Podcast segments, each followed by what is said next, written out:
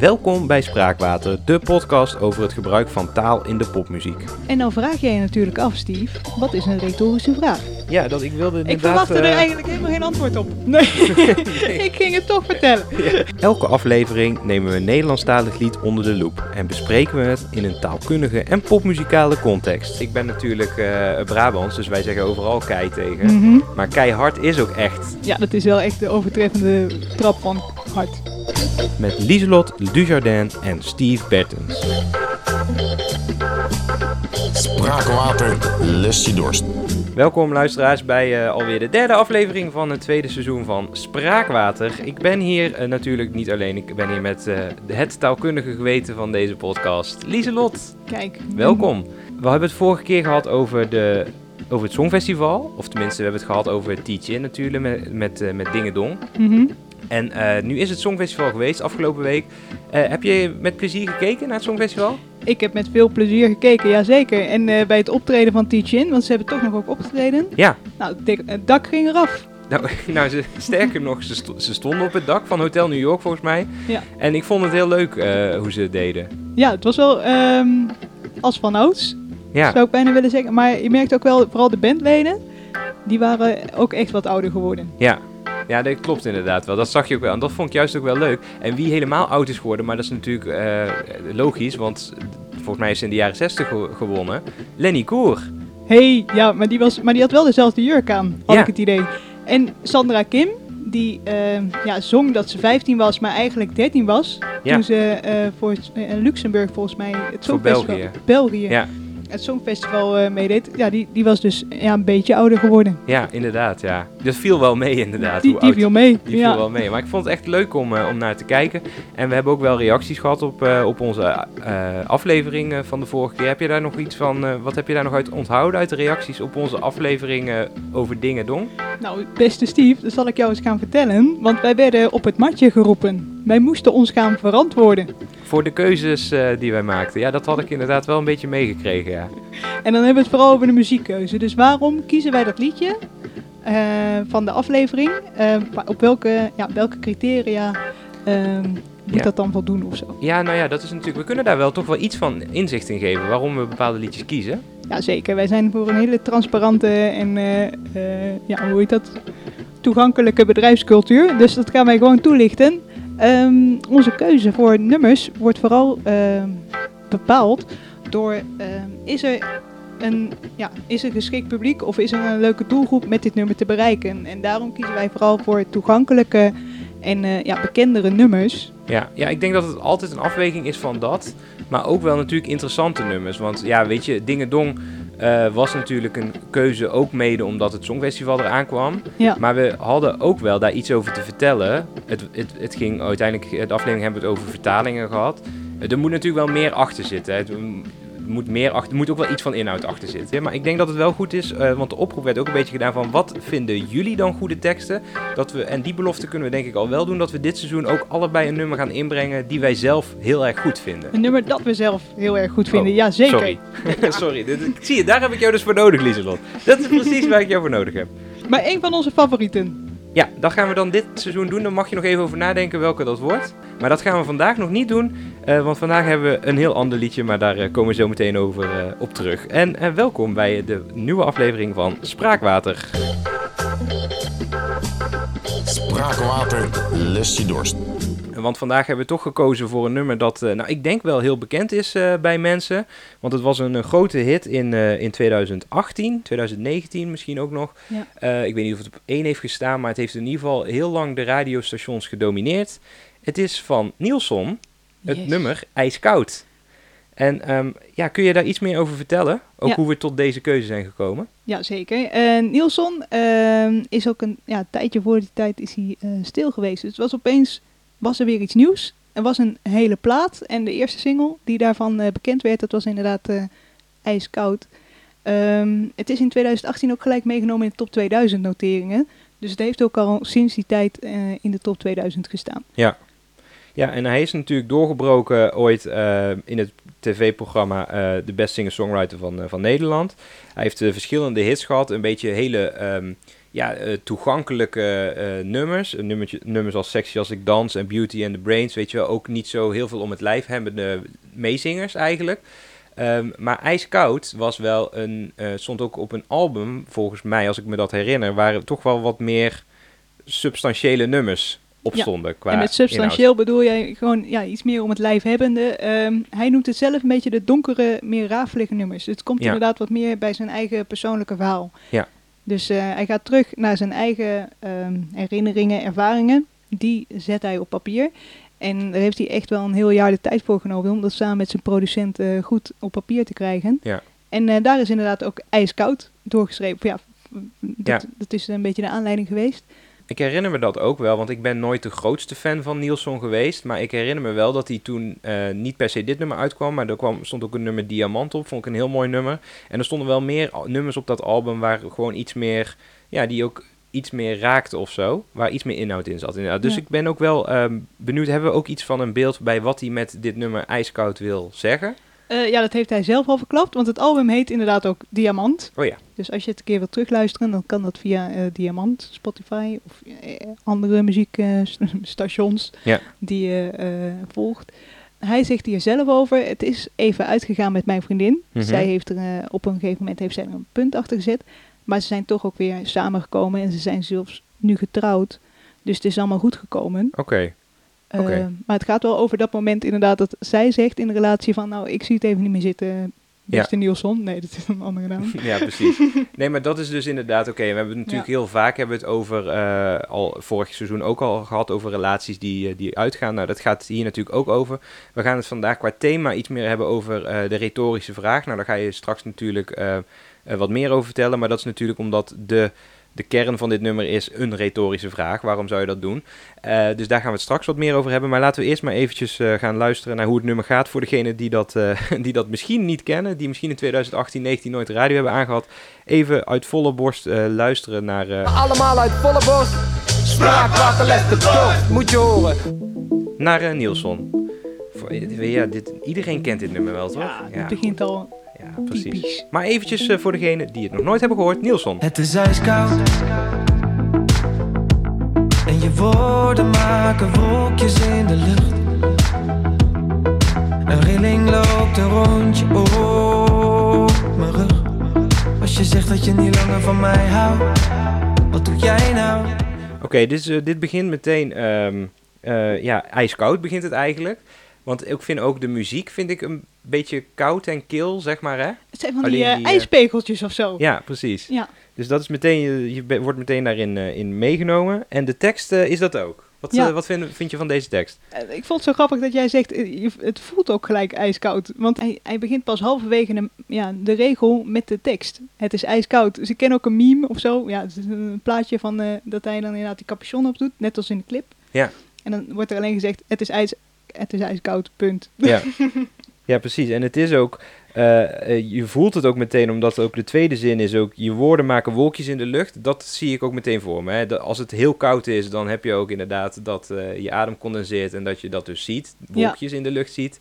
Dat, dat noemt hij ook meteen. Ik vind het heel erg typisch die O-klank die steeds herhaalt. Dus woorden maken wolkjes. En loopt een rondje op. En die O die wordt van op, die wordt heel lang aangehouden. Ja, Op mijn rug. Een beetje die O, dat, ja, dat doe je, die klank doe je ook als je zelf aan het opwarmen bent. Of zo. oh ja, dat is inderdaad dan Dat omdat... trekt dat mondje een beetje samen zo of zo. En dan, eh, oh ja, denk je dat, dat ook op bewust, eh, dat hij dat ook op ja, bewust zo inzet? er is wel een, ja, die klank die bepaalt misschien wel een beetje de sfeer. Ja, zeker, ja. En eh, oké, dus we, hebben, we zien het nu inderdaad gewoon voor, voor ons. Ook als je die clip ziet, die is op IJsland opgenomen. Ook eh, eh, had jij on- onderzocht. Ja, Ehm, je ziet hem ook gewoon het koud hebben op dat moment. ja een rilling loopt een rondje op mijn rug. Ik vind dat rondje ook wel weer typisch. Want het, die rilling die gaat meestal van onder naar boven of van boven naar onder. Maar nou blijft het wat langer hangen en maakt het een rondje. Op het moment dat jij zegt dat je niet langer van mij houdt. Ja, wat bedoelt hij daarmee met dat rondje op zijn rug? Nou, die rilling, ik stel het me dan heel beeldend voor. Dat hij inderdaad aan het rillen is. Ja, En dan eh, eigenlijk in een soort rond, ja, rondje meerilt. ja, Dus het is niet alleen een rilling van, goh, het is koud. Maar het is ook een rilling van, ik zit er van wat jij zegt. Eh, haar boodschap is inderdaad... ik hou niet meer van jou, dat hij het daar dus ehm, heel koud van krijgt. En zij is ijskoud. Zij, ja, precies. het is niet alleen ijskoud, maar jij bent ook ijskoud. Ja, maar dat is, dus hij gebruikt inderdaad een, heel, een, een hele grote metafoor om, ja, maar niet alleen om haar te beschrijven, toch? Of wel? Nee, het, eh, vooral zijn gevoel te beschrijven. En Ja. het zijn ook personificaties. Eh, je woorden maken wolkjes. Van je woorden, en dan moet ik denken aan bluff. En je woorden maken eh, plekken aan mijn donker, helemaal blauwe hemel of zo. Ja, ja, ja. Ja. Je, je buien maken vlekken inderdaad. Dat. Ja, ja. Ja, dat gaat ook over een relatie, maar dan wil hij niet meer. ja, precies, want uiteindelijk is dat ook... ehm, hij zegt dus, hey, die woorden maken wolkjes, maken figuurlijke wolkjes, maar dat komt omdat die woorden zo koud zijn. Ja. Dat zou dat wat zei- kunnen zijn wat hij bedoelt. Ja, dus wolken in de lucht is gewoon een, het was een eh, hele heldere bui in mijn hoofd. Maar nu komen er allemaal wolken in mijn hoofd vanwege de woorden die jij zegt. Ehm, maar dan eindigt dit, eh, dit, deze strofe, zeg maar, met, het, eh, met de zin, wat doe jij nou? Ja, wat doe jij nou? Ben jij nou helemaal betoeterd? Ja, Weet je, ehm, eigenlijk is dat een, een retorische vraag. Want je kan zien wat zij doet. Of eh, je kan jezelf afvragen, en dat is een kenmerk van de retorische vraag. mhm. eh, verwacht hij daar nou een antwoord op, ja of nee? Ja. En ik denk niet dat hij daar een antwoord op verwacht. Nee, want, Want hij, hij weet denk ik, hij heeft denk ik heel duidelijk eh, wat, wat zij aan het doen is. Want dat zegt hij namelijk een zin eerder. Je zegt dat je niet langer van mij houdt. Ehm, dus zij is het aan het uitmaken of zo. Hè? Dat moeten we dan ons even voorstellen. En zij, hij zegt van, wat doe jij nou? Mhm. En hij hoeft niet van haar te horen wat ze doet. Want dat weet hij volgens mij heel goed. Maar hij wil denk ik vooral een emotie kenbaar maken. Ja, zijn ongeloof kenbaar maken. Ja. Of, eh, Ja, dus dat is de, dat is de eerste retorische vraag die we tegenkomen hè, in deze tekst. en dan vraag jij je natuurlijk af, Steve, wat is een retorische vraag? Ja, dat ik wilde Ik inderdaad... verwachtte er eh, eigenlijk helemaal geen antwoord op. Nee, ik ging het toch vertellen. Was, nou, ik, ik vraag me inderdaad af, uh, Lieslot. Wat is, een wat is een retorische vraag En eigenlijk? wanneer gebruik je een retorische vraag? En dit is een vraag waar ik wel een antwoord op zou willen. Dus dat is al geen retorische vraag volgens mij. Ik neem je mee naar de tijd van de retoriek. En eigenlijk is de retorica nog steeds relevant. Ehm, maar het, ja, de retorica is eigenlijk echt uitgevonden in de klassieke oudheid. Ehm, en retorica houdt in hoe kun je eh, publieksgericht vertellen. Dus ehm, zodra jij nadenkt over de boodschap, over je taal, ehm, hoe je die taal gaat, eh, naar de hand gaat zetten om het meer overtuigend of meer spannend, interessant te maken, Ja, dan maak je dus gebruik van retorica. ja, En een retorische vraag is een hele opvallende vorm, want het is een eh, vraag, maar eigenlijk is de inhoud is geen vraag. Dus de vorm komt niet overeen met de inhoud. Nee, want je wil niet echt de vraag stellen. Er zit iets anders achter wat je dan Ja. wil. En kun je een voorbeeld geven? Hè, we hebben natuurlijk net dus een, een voorbeeld gehad van Nielsen. Kun je nog een voorbeeld geven van een retorische vraag? Ehm, ben, je, ben je helemaal betoeterd? Oh ja, ja. Ja, dat wil je niet echt weten, zeg maar. Maar nee. je wil me vooral erop wijzen dat het wat ik nu zeg nergens op slaat. Ben je helemaal gek geworden? Ja, dus dat zijn inderdaad eh, retorische vragen. Ehm, en de retorische vraag die wordt ook soms ingezet eh, door docenten, eh, maar ook door opvoeders. Door jou dus ook. Ja, Wat zijn nou retorische vragen die jij in de klas eh, wel, eh, wel eens gebruikt? eens even kijken, wat ben je nou aan het doen? Dus wat doe jij nou? Ja, dat valt is er ook eentje Ja. in. Ehm, en dan vraag je je natuurlijk af, hoe zit dat nou met... mm, dan ben ik een grote lab tekst aan het doornemen of ik ben veel stof aan het doornemen met leerlingen. Nou, dan is dat verhaal is heel erg langdradig en dan probeer ik toch de aandacht erbij te houden ja, ja, van die leerlingen en dan ga ik vragen voor ze stellen. Ja, precies. Dus dan stel je eigenlijk vragen om ze erbij te betrekken. En dan ga ik gewoon verder met mijn verhaal. Ja, precies. Dus oké, maar eigenlijk is een retorische vraag een, een vraag die je stelt ehm, terwijl je eigenlijk een andere agenda hebt. Mag ik dat zo Ja, zeggen? Je ja. wil eigenlijk iets anders bereiken. Het is een hele suggestieve vraag, want er zit, altijd, er zit eigenlijk altijd wel een oordeel in. Ja, ja een precies. suggestie. Ja, dus je wil met die retorische vraag wil je iets anders, anders bereiken dan echt een antwoord krijgen op die vraag. Dat is Ja. eigenlijk hoe we hem moeten samenvatten dan. Het is vooral gericht op eh, de ander. Jij weet de informatie, of jij kent de informatie al en je wil die ander wil je meekrijgen. Ja. Overtuigen, ehm, inderdaad emotie kenbaar maken. Ja, precies. Want en als we hem dan weer even terugpakken op Nielsen, die eh, Mhm. stelt dus eh, de vraag, of die stelt de vraag van wat doe jij nou? En dat is wel een vraag die wel gericht is aan haar. Mhm. En hij wil ook, denk ik, wel aan haar iets kenbaar maken in deze dialoog. Want hij zegt, wat doe jij nou? Dus hij wil wel aan haar eh, ja, iets meedelen of zo, mededelen. Ja, zij, eh, zij moet wel op de hoogte zijn van hoe hij zich voelt. Dus hij wil of, Ja. of herkenning oproepen met die vraag van ja, maar snap je dan niet dat ik nou dat dit ijskoud op mijn dak komt vallen? Ja, Ja, want het kan natuurlijk ook zijn dat er een... eh, want wij zijn nu toehoorder eh, Mhm. in deze conversatie. Het kan ook zijn dat ik als toehoorder hierin betrokken word. Dat zijn formulering ook is bedoeld om mij een beeld, bepaald beeld te geven hierbij. Hey, heel fijn dat je dat opmerkt en heel scherp. Want eh, de meeste eh, stukken, geschriften die wij nog hebben van de klassieke oudheid, dat zijn heel vaak eh, toneelstukken of theatervoorstellingen.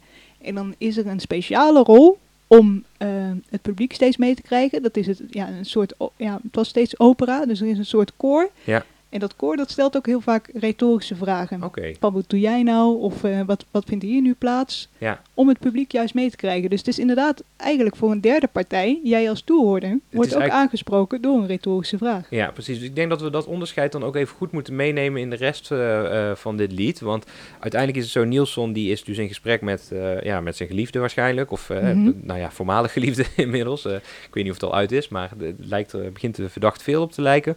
Eh, maar wij als publiek hebben hierin ook een rol. Dus de vragen die hij stelt, die kunnen niet alleen gericht zijn aan haar. Of ja, die zijn wel gericht aan haar, maar...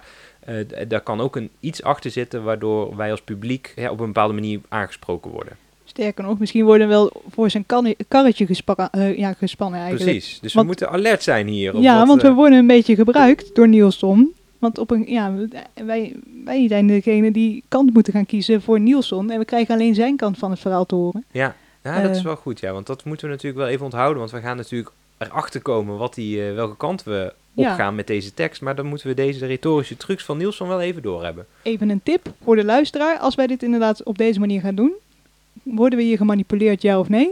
Dus moeten, worden we gedwongen om een kamp te kiezen? Een hele goede vraag die je zelf kan stellen. En dat is geen retorische vraag, maar wel een, een, een soort check, Mhm. een controlevraag.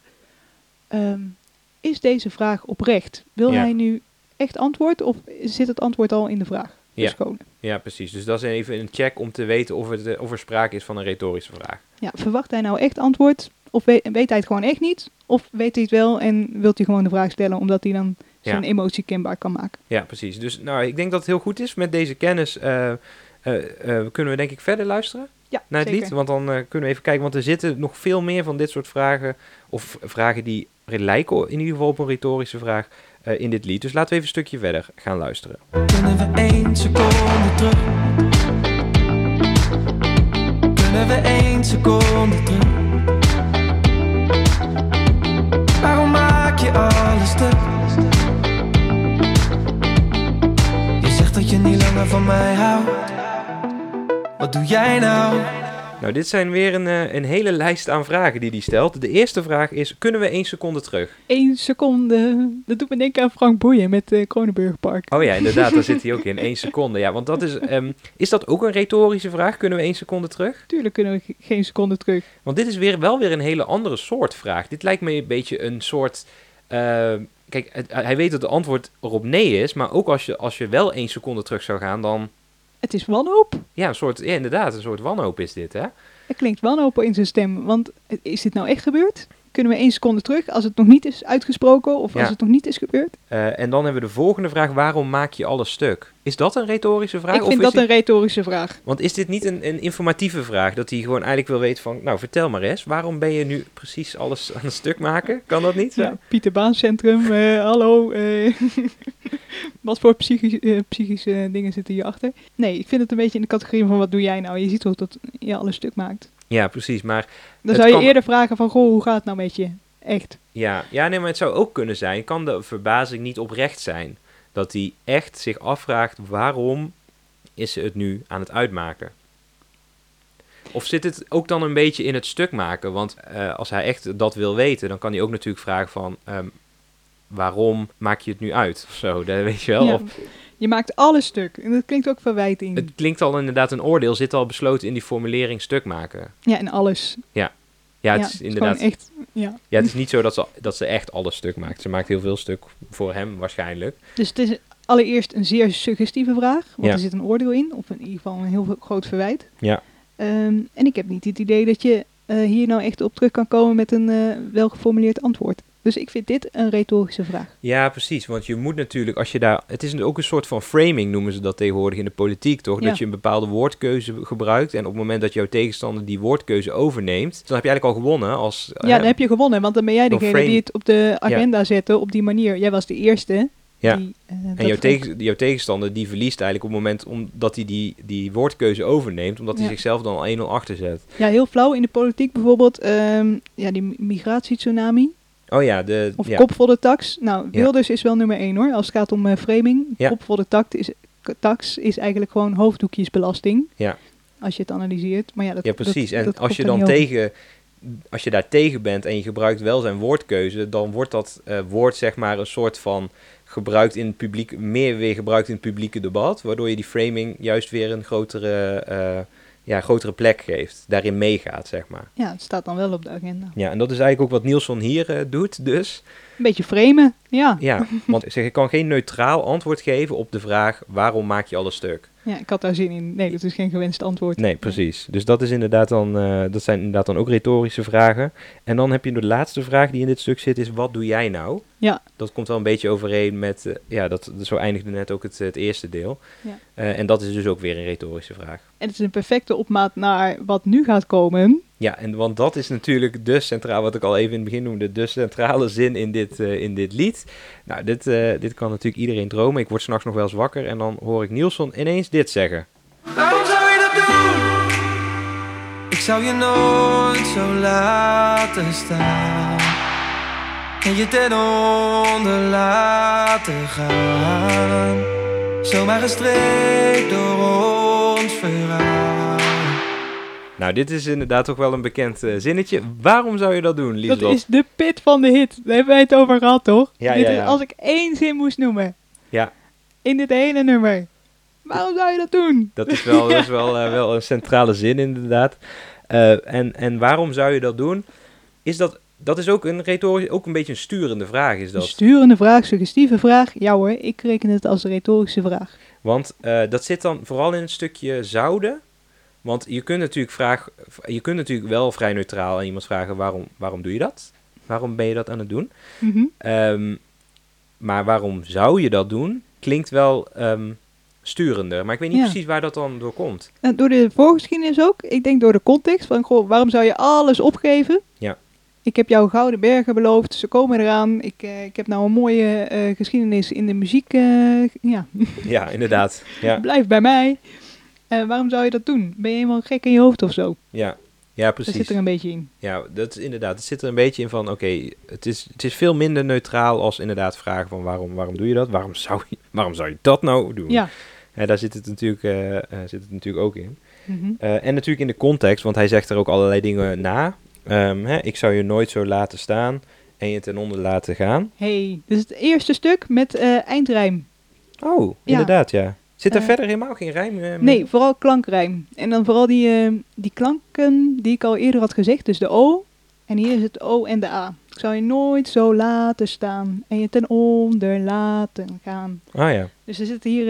ja, maar dat maakt het ook wel een beetje lijzig, vind ik. Dus Ja. het is een beetje... ja precies. hij ja. ondergaat het allemaal. ja, maar dat is dat natuurlijk ook wel... doen. Ja, precies. Maar dat is natuurlijk wel... Hij is ook het slachtoffer hier. En ik denk dat hij zichzelf ook wil- graag wil laten zien. En nou komen we ook op de rol van ons als toehoorders. Hij, eh, hij laat zich graag in de slachtofferrol eh, zien hier, denk ik. Dit vindt hij, vindt hij prettig. Dit is het doel ook, denk ik. Het is ook de... ehm, ja, als je, als je het niet verwacht. En het komt inderdaad als een wolk in jouw eh, heldere hoofd. Ja. Ja, dan overkomt het je. Ja, kijk, kijk het is, is ook niet... En dat is inderdaad ook die retorische vragen, die worden hier gesteld niet omdat hij ehm, daar antwoord op wil. Hij wil niet, zeg maar, met haar in gesprek van hoe kunnen we dit eh, oplossen. Hij wil vooral laten zien dat, dat hij heel erg eh, ja, verbaasd is hierover. eh, en dat hij niet, het er niet mee eens is, misschien ook wel. Mhm. En dat hij ehm, ja, er heel erg van baalt. Heel ja, verdrietig nog niet op dit moment, maar misschien ook wel een beetje boos juist. Ehm, is. Verontwaardigd? Verontwaardigd, ja. Dat is, Ja. want ik zou dat nooit doen. Ja, precies. En dan is inderdaad ook dus, hè, dat is ook belangrijk dus dat wij dat als toehoorders ook, eh, ook snappen. Dat Mhm. hij het er echt totaal niet mee eens is. Ja. Nou, dat bereikt hij ook wel, denk ik hier. Ja, dan hebben we nou allemaal Team Nielsen. Maar dan heeft hij eh, gekregen wat hij wilde. Dan zijn wij inderdaad voor zijn karretje gespannen. Ja, precies. Ja, en dat gaat denk ik nog verder in het refrein. Dus laten we daar eens eh, even naar gaan luisteren. Dat? Het is net of ik tegen hem nu praat Doe tenminste alsof We We zouden toch voor elkaar door het vuur gaan Maar je maakt me kapot Waarom zou je dat doen? Het is net of ik tegen een muur praat Doe tenminste alsof We zouden toch voor elkaar door het vuur gaan Ja, en hier eh, wordt het beeld eigenlijk alleen maar eh, eh, bevestigd. Eh, het beeld dus dat wij vooral inderdaad moeten zien dat, eh, ja, dat Nielsen hier het slachtoffer is. Mhm. Ehm, want hij zegt inderdaad, van, het is net of ik tegen een muur praat. Dus hij zegt ook van, nou, ik probeer het wel, maar het komt bij jou gewoon helemaal niet binnen. Zij is ijskoud, hartstikke kil.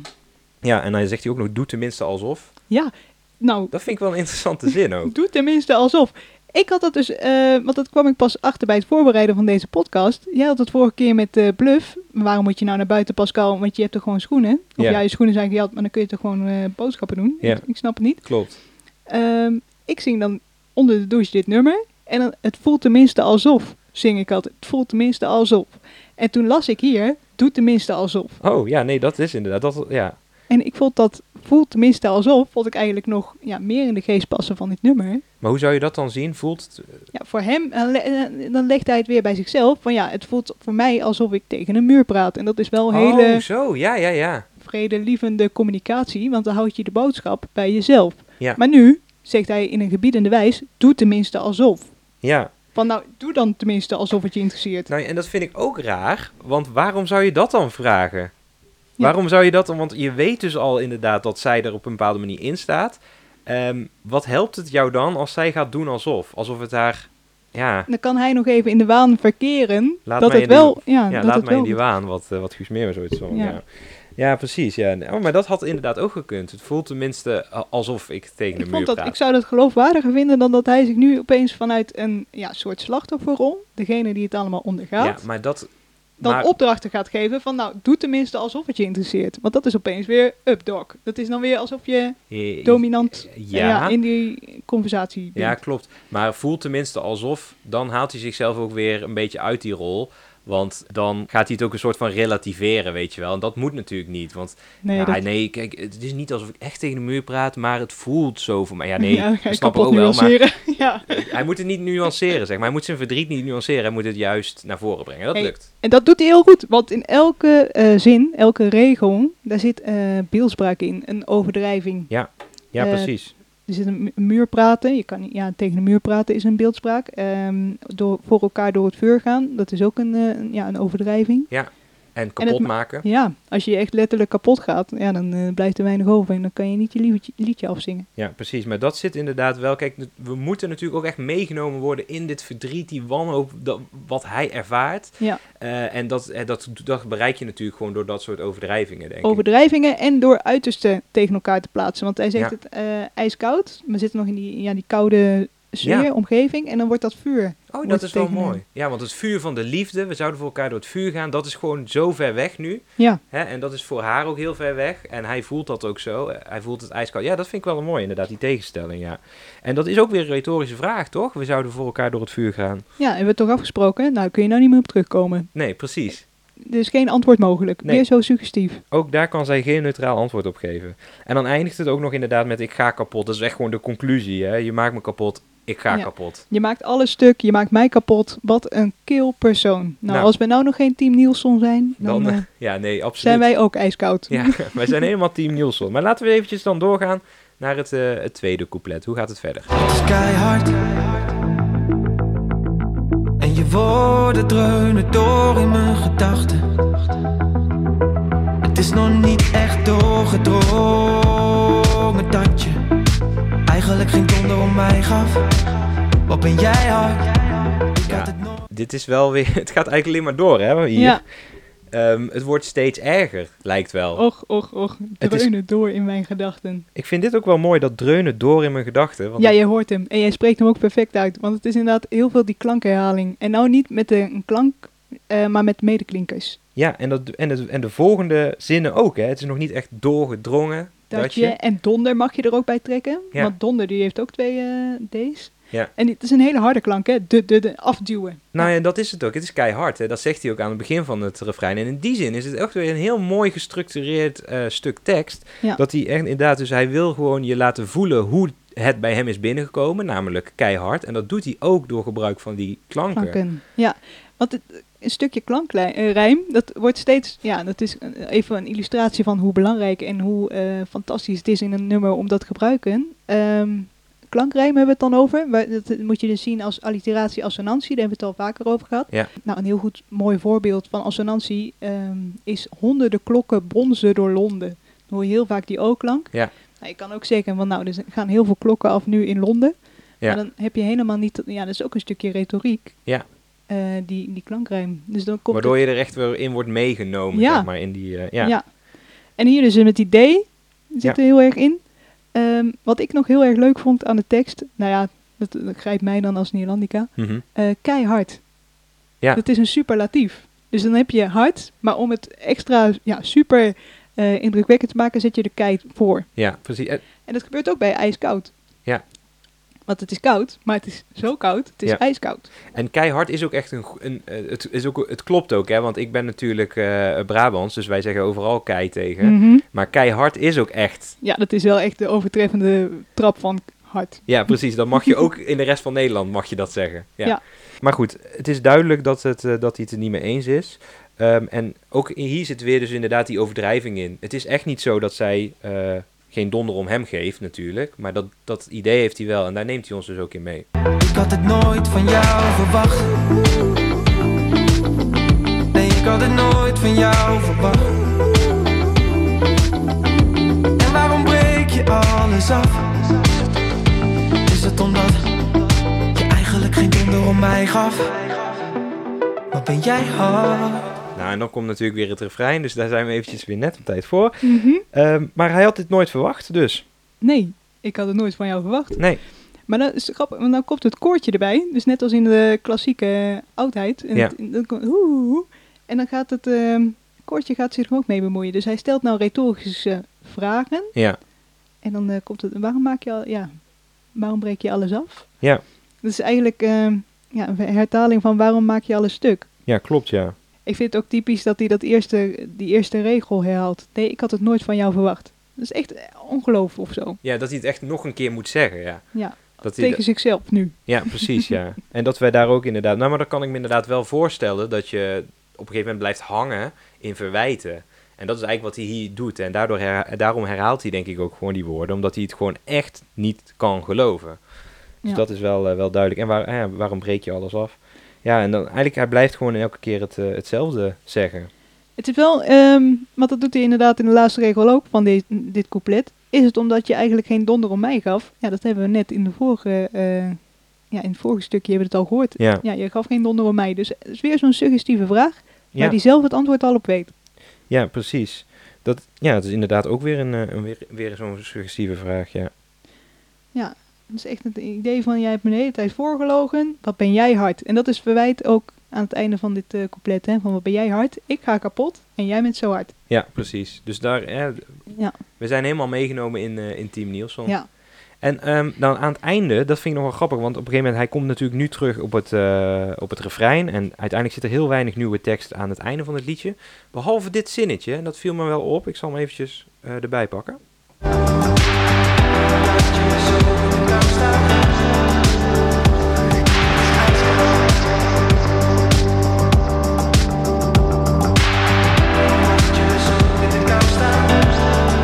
Zit dan een beetje, zeg maar, ook eh, aan het einde van het liedje her- herhaalt hij dus een aantal keer... Waarom laat je me zo in de kou staan? Ja, Ik vind dat wel een mooie afsluiter. In de zin van aan het begin van het liedje, als je de hele tekst nog niet kent en het beeld wat, eh, hè, van die relatie die uitgaat, dan zie je hem dus gewoon in de, in de kou staan. En aan het einde staat hij ook weer in de kou. alleen. En helemaal alleen ook. En in het begin Ja. staat hij misschien nog een soort van letterlijk in de kou, want dan zie je hem nog gewoon in IJsland eh, met de wolkjes. Eh, maar aan het einde staat hij echt figuurlijk in de kou. Ja. In de kou laten staan, blijven staan door zijn... eh, In de koude kleren zitten. ja, dat gaat hij niet in de koude kleren zitten, niet, inderdaad. Ja. Dus dat vind ik ook nog wel een mooi, mooi, mooi gebruik van die uitdrukking.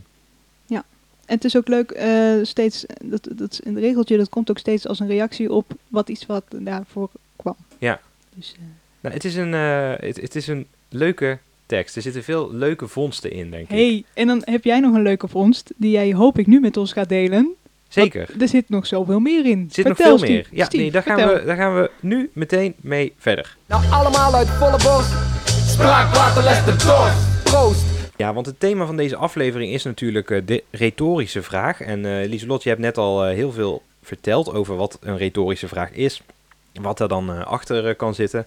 En ik ben er ook even in gedoken van... Waar wordt een retorische vraag nou ingezet in de popmuziek? Ehm, en, en, en, waarvoor wordt, en voor welk doel wordt het dan gebruikt? En het valt me op dat het heel vaak wordt ingezet. Het Ja. echt tot in eh, de oudheid, het begin van de popmuziek, was het waarschijnlijk al zo dat het werd gebruikt. En je had het natuurlijk al over de, de Griekse retorica, dat het daar al werd ingezet.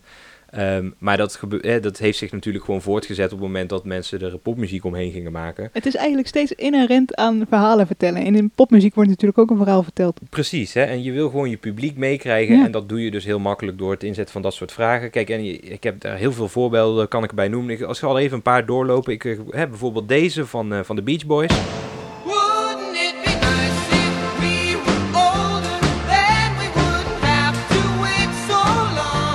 Wouldn't it be nice if we were older? Dan is het al van...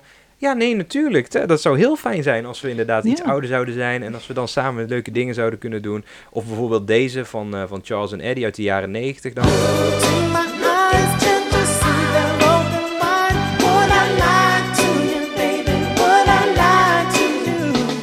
Would I lie to you? Zou ik tegen jou liegen? Hey, Nee. de vraag stellen is de vraag beantwoorden. Ja, stiekem weten we natuurlijk wel.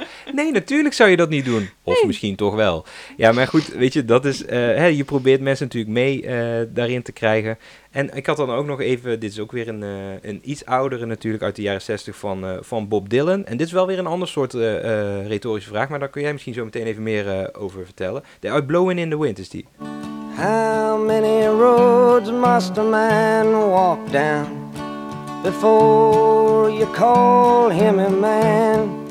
Want dit is ook een vraag die die stelt. Filosofisch? Een beetje filosofisch, hè? Ja, wie, wie weet het? Ja. Zelfs het leven kan het ons niet leren. Nee. Hoeveel wegen moet een man gaan voordat hij zichzelf een man kan noemen. Ja, Kan en noemen. Heel, dat, heel dat liedje zit vol met dit soort vragen waar je eigenlijk niet per se een antwoord Ja. op hebt. En dan hij antwoord, beantwoordt ze zelf wel. Want dat is het grappige aan retorische vragen volgens mij ook. Je kunt ze wel zelf beantwoorden. Dat, mag. dat, Ja. hè, dat mag. Dat maakt het misschien de boodschap alleen maar sterker. Want dan zegt hij ook, the answer is blowing in the wind. Dat is oh, heerlijk. ja, dat is toch fantastisch. Dat is gewoon, ja, oké, we weten allemaal dat het eh, filosofische onzin is. Als hij onder een, eh, een lekker jointje of zo, Ja, dit- veel, ja, dan, precies. dan wie weet.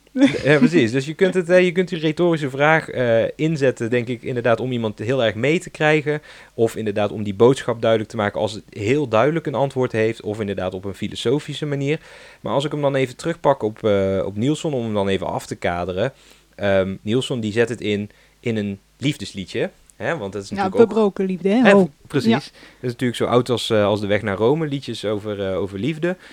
En ehm, als je hem daar dan eventjes in afpelt, dan wordt hij heel vaak ingezet om het publiek mee te krijgen. Ja. Dat doet Nielsen natuurlijk Ja. ook, hè, want we moeten team Nielsen worden. We moeten begrijpen hoe hij zich voelt op dat moment. En dat is eigenlijk de manier om een retorische vraag in te zetten in een liedje over hartzeer. Want als ik hem daar dan even heb, want Nielsen heeft een gebroken hart. Als ik daar even naar ga kijken, dan is dat bijna altijd een retorische vraag die wordt ingezet om eh, ja, de luisteraar mee te krijgen in jouw gevoel. Oh, interessant. Want het, dat is ook het moment als, eh, ja, dat die muziek, die komt dan het beste bij jou binnen. Als je inderdaad, ons, ja, vooral teksten, als we het dan over tekst hebben. Ja. Inderdaad, als je je herkent in zo'n nummer en dan wordt er nog zo'n vraag gesteld. Hé, hey, dat heb ik me ook afgevraagd. Van, Ja. waarom maak je al een stuk? Ja, precies. Dus, dat is precies wat, eh, wat er volgens mij heel vaak eh, voor wordt gedaan. Er zijn wel wat uitzonderingen. Ik heb ook wel wat liedjes gevonden waar- waarin wel wat meer filosofische vragen worden gesteld. Hè. Bijvoorbeeld eh, deze van, eh, van Intwine, Happy. Is ook een Nederlandse band, maar dan wel in het Engels. Het is ook een, eh, een, een soort filosofische vraag. eh, maar wel in een liedje over hartzeer. Isn't it strange? The stars don't shine no more now since you're gone. Isn't it strange that the stars don't shine no more now since you've gone? Dus eh, wel inderdaad van, dat is niet een vraag waar een antwoord op mogelijk is eigenlijk, maar daarmee wil hij wel even de pijn kenbaar maken. Ja, en vraagt zichzelf een beetje af, Ja, is het precies. niet vreemd dat? Ja, Ja, en het kan ook zo zijn dat er eh, wel vragen zijn, ook met een heel duidelijk antwoord, waar het antwoord eigenlijk gewoon eh, op is ja, dat, dat weet je. Of bijvoorbeeld deze van, eh, van iOS is ook schitterend, Nederlandse band, uit het nummer Altijd Wel Iemand. Maar als het moet, Weet je dan niet dat ik naast je sta? Weet je dan niet dat ik alles voor je achterlaat. Ah, hij hield even op daar al. Ehm, maar dat is inderdaad, hè, weet je dan niet dat ik naast je sta? En weet je dan niet dat ik alles voor je achterlaat? Daarin neem je ook eh, hè, de... Ja, omhelzen bijna. Precies, van hè, natuurlijk weet ik dat wel. Ehm, maar dat is ook, hè, ook een nummer wat eigenlijk gaat over een liefde die niet heel, heel lekker loopt. eh, maar waarin je dus wel een duidelijk antwoord eh, verwacht. Maar Ja. dat is dus niet de manier waarop het meestal wordt ingezet. Hè. Meestal, als het om hartzeer gaat, eh, wordt er vrijwel altijd gekozen voor een retorische vraag waarin je het publiek mee probeert te krijgen in jouw gevoel. Ehm Nielsen heeft dat, dus ook, eh, heeft dat dus ook gedaan. En ik heb het eigenlijk uiteindelijk heb ik heel veel liedjes eh, verzameld, maar ik heb ze opgebroken in vier categorieën. Oké, De eerste is onbegrip, wanhoop. De tweede is boosheid. Het derde is onderhandelen. En het vierde is depressie, verdriet. hey, ik ken dit. Ja, Dat zijn de fasen die je doorstaat of doorgaat Ja. als je, eh, ja inderdaad, liefdesverdriet, als je iets moet verwerken. ja, precies. En dat is dus eh, dat is ook niet toevallig inderdaad. Want dat, ik, er kwamen zoveel zeg maar, voorbeelden langs in mijn hoofd dat ik dacht van ja, ik moet het een soort van gaan categoriseren. En het grappige is dus dat Nielsen eigenlijk al, al die fases wel ergens raakt met een vraag die hij stelt. Het is gewoon het ultieme, ja, de ultieme song om te spelen als je iets moet verwerken. Ja. Een gebroken hart of iets anders. Precies. De meeste troost kun je halen uit IJskoud van Nielsen. Ja, want hij, hij gaat eigenlijk, hij stelt, ook, hij stelt ook gewoon heel veel verschillende retorische vragen. Hè? Dat hebben we Ja. net al eventjes gezien. Eh, maar hij, hij gaat ook heel veel verschillende fases eigenlijk door. Dus als je dat, hè, als we hem even afbreken in die verschillende categorieën. Je hebt het eerste dus inderdaad, hè, dat onbegrip, die wanhoop. Dat zit bij Nielsen ook heel erg erin. Hè? Als hij zegt van, Ja. wat doe jij nou? Een beetje die, die verbazing over dat iemand... Waarom zou je dat doen? Ja, waarom zou je dat doen ook? Hè? Waarom, waarom gebeurt dit in hemelsnaam? En dat is echt iets wat ook in, eh, in, in heel veel teksten wordt gedaan. Eigenlijk een soort van nog niet begrijpen dat het echt gebeurt. Ja. En een nummer wat ik daar eh, eventjes bij heb gehaald als goed voorbeeld is ook weer van eh, Is ook schitterend, iOS. Ook schitterend. En dit is een, eh, een van hun eerste hits. Toen heten ze ook nog Is ook schitterend. Later is het vooral iOS geworden. Maar dit is een nummer uit 1997, dus best wel vroeg van hun. En het nummer heet ehm Voltooid Verleden Tijd. En er zit een heel lange opbouw in. Eh, naar de, de retorische vraag. Maar ik ga het even laten horen, want er zit heel veel wanhoop en onbegrip in. eh, in, in dus dat, die context heb je even nodig voordat hij die vraag gaat stellen. Dus ik ga hem even laten horen van iOS, dus eh Voltooid Verleden Tijd. Het laatste sprankje hoop vervliegt als ik de kamer binnenloop. Jouw hoofd niet op mijn kussen ligt, lijkt het bed weer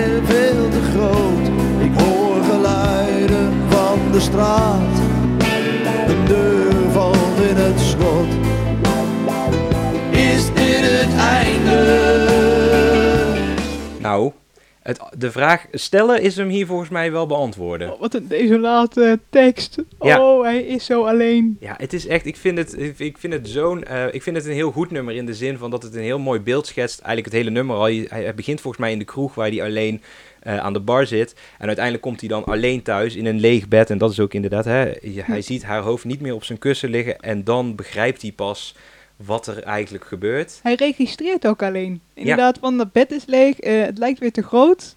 Ja. En, dus het, het komt nog niet binnen inderdaad. Hij heeft het nog niet. Nee, precies. Het is echt nog eh, helemaal het beginfase van, van het verwerkingsproces. Het stukje onbegrip nog het niet kunnen plaatsen. En dat eindigt dus met die retorische vraag: is dit het einde? En wij als publiek weten al lang, Al lang. ja, dit Ja. is echt het einde. En dat vind ik, dat vind ik een, eh, een heel mooi gebruik. Hè? Dan, dan, dan krijg je echt die wanhoop krijg je dan eh, heel goed mee. hey, maar Nielsen deed dat dus ook, hè? Dat eh, onbegrip. Bij, oh, ja, ja, ja. Ja, wat doe jij nou? Ja, wat doe jij nou? Ja, dat is ook inderdaad. Nielsen zegt dus ook, ja, wat doe jij nou? Dan zit je echt nog helemaal in het begin dus van die, ja, Ja. Van, van die verwerking. Van het niet kunnen plaatsen van wat er gebeurt. En dan komt de boosheid. En dan- dan... Daar was je ja, mee begonnen, ja. Ja, en dan komt die, eh, komt die boosheid. Eh, hè, en je wil dan ook de ander ervan overtuigen dat die, eh, de luisteraar ervan overtuigen dat die ander de foute persoon is. En dat kan door suggestieve vragen te gaan stellen of dingen te gaan verwijten. Ehm, en een vraag als, hè, waarom, waarom doe je dat zo? Dat, dat, dat, suggestie, hè, dat suggereert al een beetje dat die ander iets doet wat, eh, waar je het niet mee eens bent. Maar je kunt het ook nog veel explicieter maken. En daar heb ik bijvoorbeeld eh, dit liedje van de jeugd van tegenwoordig. Eh, het nummer Huilend naar de Club, dat is van het album De Lachende Derde. Die daarin eh, stellen ze ook een aantal eh, vragen waar ook niet per se een antwoord op, eh, op nodig is. Laten we even een stukje gaan luisteren. Ik geef geen ene moe meer om die arrogante trut. Waarom ben je zo? Met je praatjes en je handtas, waarom doe je zo? Je vriendin en vieze bangas. Volgens mij heeft hij ehm, hier al een vrij duidelijk oordeel over de ander. Ja. Dat zit dus niet alleen in dat stukje met je praatjes en je handtas. Nee. Hij heeft echt een, een soort afschuw. Ja, waarom ben jij zo? Ja, En dan, omdat er geen antwoord komt, ja, wie is wijs, stemt toe. Dus Precies. dan, dan zal je wel zo zijn. En dat is bij Nielsen natuurlijk ook zo. Ja. En jij bent heel hard. Of eh, ja, het is inderdaad zo dat jij helemaal geen donder om mij gaf. het is een hele sturende vraag. Want hij hoeft natuurlijk, hij wil niet echt weten waarom zij zo is. Hè, je kunt je nog afvragen, wat bedoelt hij dan met dat zo? Ja, zo. Maar het is gewoon echt, het, het is echt verwerpelijk voor hem hoe zij is. En daar moeten wij als luisteraar in meegenomen worden. Ja, terwijl het eigenlijk meer zegt, beste dames, over de jongen. Als hij zulke vragen stelt, dan over jou. Ja, precies. Dus eigenlijk zegt het meer over vice ver, volgens mij. Die hoorde ik zingen. Ja, vi- ja, inderdaad, ja. eh, dan over dat eh, meisje dat hij... eh, Weet je trouwens dat Nico Dijkshoorn ook een groot fan is van dit nummer? oh, fantastisch. Ja, ja, die heeft dat ooit, toen zat hij bij De Wereld Door, heeft hij ook een, een ode volgens mij in een gedicht aan dit nummer gebracht. Omdat hij dit een heel mooi, kwetsbaar nummer vond van Vice Ver ook, ja. hey, en dan wie is kwetsbaar? Dat is niet zij, hè? Dat is dan wel de zanger. Ja, toch? de zanger, absoluut. Heel goed. Kijk, Ja. en Nico die heeft het ook door. Die heeft het inderdaad door dat hij juist door zich zo op te stellen, dat hij laat, laat merken hoe, hoezeer die geraakt wordt ook hierdoor. Ja. En, en Nielsen doet het ook, hè, want die heeft ook van die sturende vragen. Is het eh, omdat je eigenlijk geen donder om mij gaf? Zo, niet invullen voor een ander, maar Nou. dat doet hij, doe je dus wel. Ja, dat is ook ja, van die vragen, dat zeiden we net al even, waar eigenlijk geen neutraal antwoord op mogelijk is. En dat is ook niet het doel.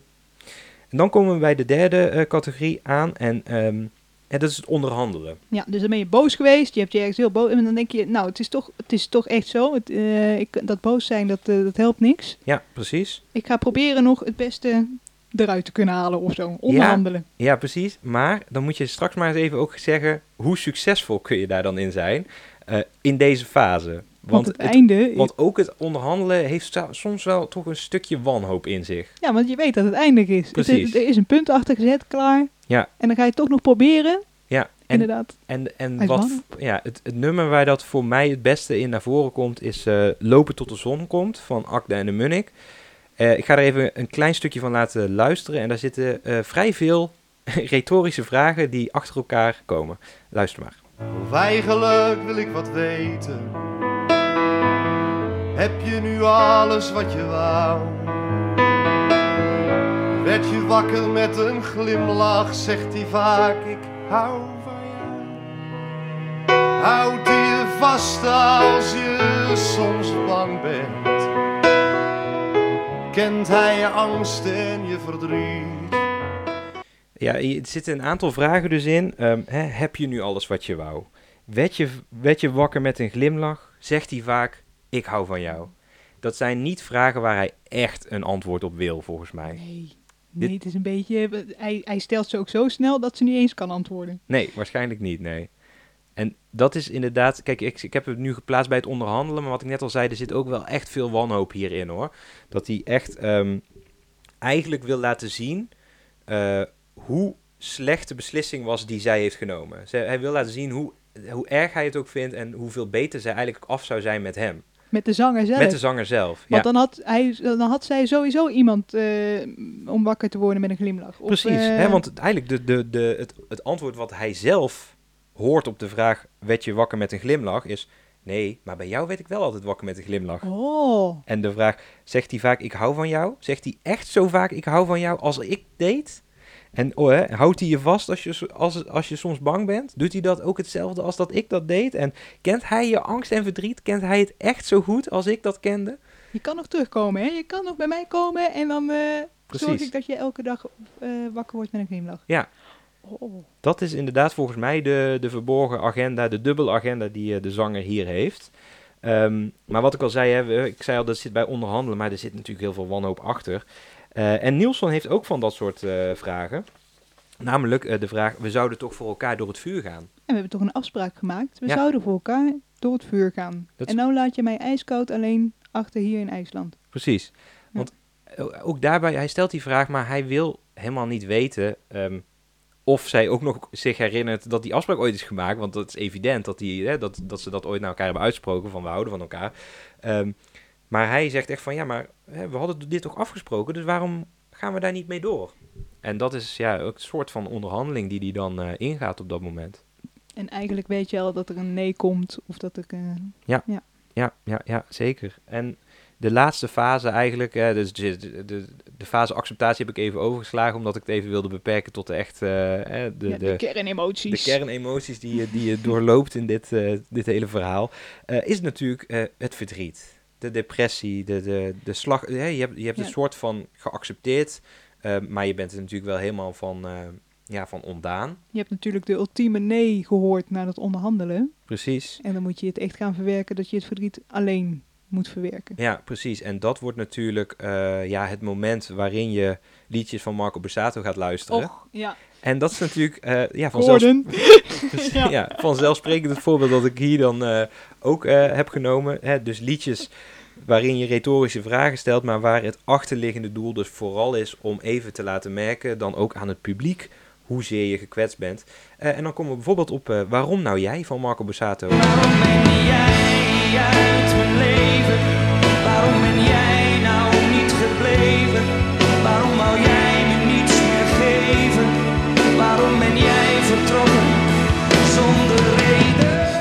Nou, dat is toch wel vrij duidelijk, hè? Ik Marco... heb mijn zakdoek er al bij gepakt, ja. ja, ik ook. Tranen trekken. Nou, dit is een echte tranentrekker. Marco, die probeert hier de luisteraar er ook echt in mee te krijgen in die boodschap dat hij dus gekwetst is. Hè. Stelt een vraag als, waarom wou jij me niets meer geven? Dat wil hij niet echt weten, hè, de, eh, waarom zij hem niks meer wil geven. Misschien dat, hij, dat ze daar wel goede redenen voor had. Misschien is het antwoord ook te eerlijk. Ja, precies. Ik, hè, als je dat aan Leontien zou vragen, dan heeft ze daar waarschijnlijk een heel goed antwoord op. Ehm, maar dat is ook niet het doel van de vraag. Hij wil niet weten eh, waarom zij het heeft uitgemaakt of waarom zij hem heeft verlaten. Maar hij wil vooral dat het publiek deelt in die malaise waar hij zich in bevindt. En ja, hoe erg het voor hem is. En dat Ja. doet Nielsen ook. hey, echt waar, dat meen je. Ja, nou zeker. Want eh, die, die quasi-filosofische vraag die hij aan het begin stelt: van kunnen we één seconde terug? Is toch wel, ook, zit ook wel een beetje ehm, ja, pijn achter. Zo van, hij weet ook wel dat dat, dat, dat niet kan. Want één seconde was het leven nog leuk, maar nu, Ja, precies. de realiteit van nu, die kan ik niet aan. Het is te verdrietig, te, Ja. ja, depri. Te deprimerend inderdaad. En dat is een beetje ook zo'n zo'n veel voorkomende beeldspraak van de, dat je de tijd eh, wil terugdraaien. Eh, ook iets wat Marco volgens mij ook een aantal keer in zijn liedje heeft gedaan. Hè? De- En, en de Beatles met eh, Yesterday. All my troubles seem so far away. Ja, Hè, dat is natuurlijk eh, wat Nielsen ook. Kunnen we één seconde terug? Kunnen we alsjeblieft terug? Weet je wel, nog ja, naar het onbezonnen leven, waar er geen zorgen waren. Wat natuurlijk een totaal fictief eh, beeld is, wat hij dan nog heeft. Ja. Maar dat is ehm, ja, wat hier ook eigenlijk gebeurt. En hier, over dit soort, deze categorie heb ik denk ik de meeste voorbeelden. Maar laat ik het inderdaad eventjes bij Marco Bassato houden. Oh, Adele kan volgens mij ook... eh, Ja, absoluut. Ja, dat, eh, ja, Ja, dat is ook een hele goeie om te dragen als je, en draaien als je liefdesverdriet hebt. ja, ja. Ja. ja. Dus da- daar zitten heel veel van dat soort eh, ja, quasi-filosofische ja, vraagstellingen in. Van ja, waarom houdt het leven hier op? Omdat, het, omdat Ja. jij mij hebt verlaten. Ja, dat, daar kun je natuurlijk heel goed in, in, in gebruiken. Omdat je echt het publiek wil laten delen in jouw verdriet. Ja, en dat, maakt, ja, dat maakt van muziek ook iets heel troostends. Zeker, ja, ja, absoluut. En dat is natuurlijk ook eh, wel, wel waarom, het, waarom er ook zoveel voorbeelden zijn. Want jij zei net al aan het begin, eh, hè, die retorische vraag, die wordt ook vooral ingezet of heel vaak ingezet voor het publiek. Ja, dat is ook waarom het denk ik in zoveel popliedjes voorkomt. Want je wilt het publiek aanspreken en dat doe je toch inderdaad door, ze, eh, door dat soort vragen te stellen waar het publiek dan een antwoord bij, Ja, of niet. oh, Want die- of niet, maar in ieder geval... Kan dan niet beantwoord worden. nee, Maar je pakt ze wel bij de lurven, dat sowieso. Je pakt ze even mee en je Ja. neemt ze mee in je verhaal. Ja, en je, Ja. en je snapt ook meteen het gevoel waar dat vandaan komt. En dat moet, je natuurlijk, eh, dat moet natuurlijk herkenbaar zijn. Ja. Dus dat is inderdaad, eh, ja, de conclusie is ook, eh, de retorische vraag is denk ik een heel sterk stelmiddel om in te zetten in popsongs. En dat gebeurt dus ook heel veel. Leuk, ik ga er vaker op letten nu. Ja, nee, dus dat... En ik hoop voor zeker Nielsen dat hij nog eh, in de fase acceptatie mag komen. ja, ja, precies, want dat, eh, daar zijn we dus uiteindelijk niet eh, gekomen. Maar ik denk dat het wel goed gaat met Nielsen. Ja, zeker weten. Dat denk ik wel. Zeker nadat hij, nadat hij nou vandaag besproken is in deze podcast. En daarmee komen we denk ik ook eh, tot eh, een einde van deze aflevering, Ja, Liesbeth. zeker. Ja, en eh, nou, dat betekent niet dat we nu ophouden, want er is over een maand geloof ik weer gewoon een nieuwe aflevering. Zeker, ja. Over drie Check. weken gaan we weer, een, komt er weer nieuw online. We zitten nu, vorig jaar deden we natuurlijk elke twee weken een aflevering. En dit jaar zitten we een beetje in de drie weken Ja. cadans. Eh, dat geeft ook wat tijd voor ons om eh, de aankondigingen te doen. Dus blijven ons in de gaten houden via Instagram en Facebook. Want we- dan proberen we ook de thema's vooraf aan te kondigen. Ehm, zodat jullie ook als luisteraars mee kunnen denken over hey, wat zijn dan liedjes die eh, passen binnen die aflevering. Want we hadden natuurlijk deze aflevering als thema de retorische vraag. Ja. En we vinden het heel leuk, en dat is ook gedaan bij deze aflevering, als mensen al ontdekken. Hey, Daan van der Broek, shout-out naar jou. Jij had het lied als allereerste geraden. Ja. Chapeau, heel goed. Dus dat, is, eh, dat vinden we ook alleen maar leuk als mensen inderdaad met ons meedenken. Alleen we weten nog niet wat de aflevering, de volgende aflevering het thema wordt. Oh, we hebben wel wat dingen op het lijstje nog, dus eh, we Ja. kunnen wel... Maar alsjeblieft, denk mee, hartstikke leuk. Zeker, ja, want Ja. dat vinden we ook alleen maar leuk als je ook zoiets hebt van, oh, ik heb echt een favoriet Nederlandstalig liedje. Neem hem onder de loep. Eh, dan, dan zijn we daar zeker in voor dat su- soort suggesties. Eh, want we willen ook, kijk, uiteindelijk wat we willen ook met deze podcast is ook gewoon het Nederlandstalig lied Promoten, op promoten. de kaart zetten. op het schild hijsen. Zo is het. Want we vinden het alleen maar leuk dat er veel Nederlandstalige muziek is. Dus ehm, als je suggesties hebt, dan het hoeft zeker niet een nummer te zijn wat eh, in de top 40 heeft gestaan. Als je zoiets hebt van, nou, dit is een wat onbekende nummer, kunnen jullie daar niet iets over vertellen? Dan, eh, dan doen we dat denk ik ook met alle liefde. Zeker weten. Hey Steve, mag ik jou heel erg bedanken. Ja, zeker. En eh, dan bedank ik jou ook. Top. En dan spreken we elkaar weer over een aantal weken. Doei. Doei, tot de volgende keer. Spraakwater lust je dorst.